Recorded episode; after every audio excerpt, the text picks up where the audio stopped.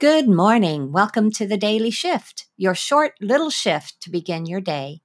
Just a thought to nudge you forward and keep you primed to enjoy whatever may come your way. Yay! It's time to get to work. It's time to move your body and mind to achieve some purpose. What will you do? What task is at hand?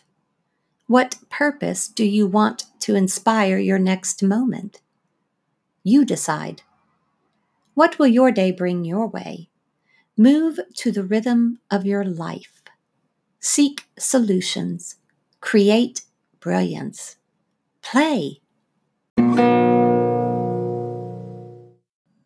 You've been listening to The Daily Shift with your host, Jean Hamilton Ford. Join us again tomorrow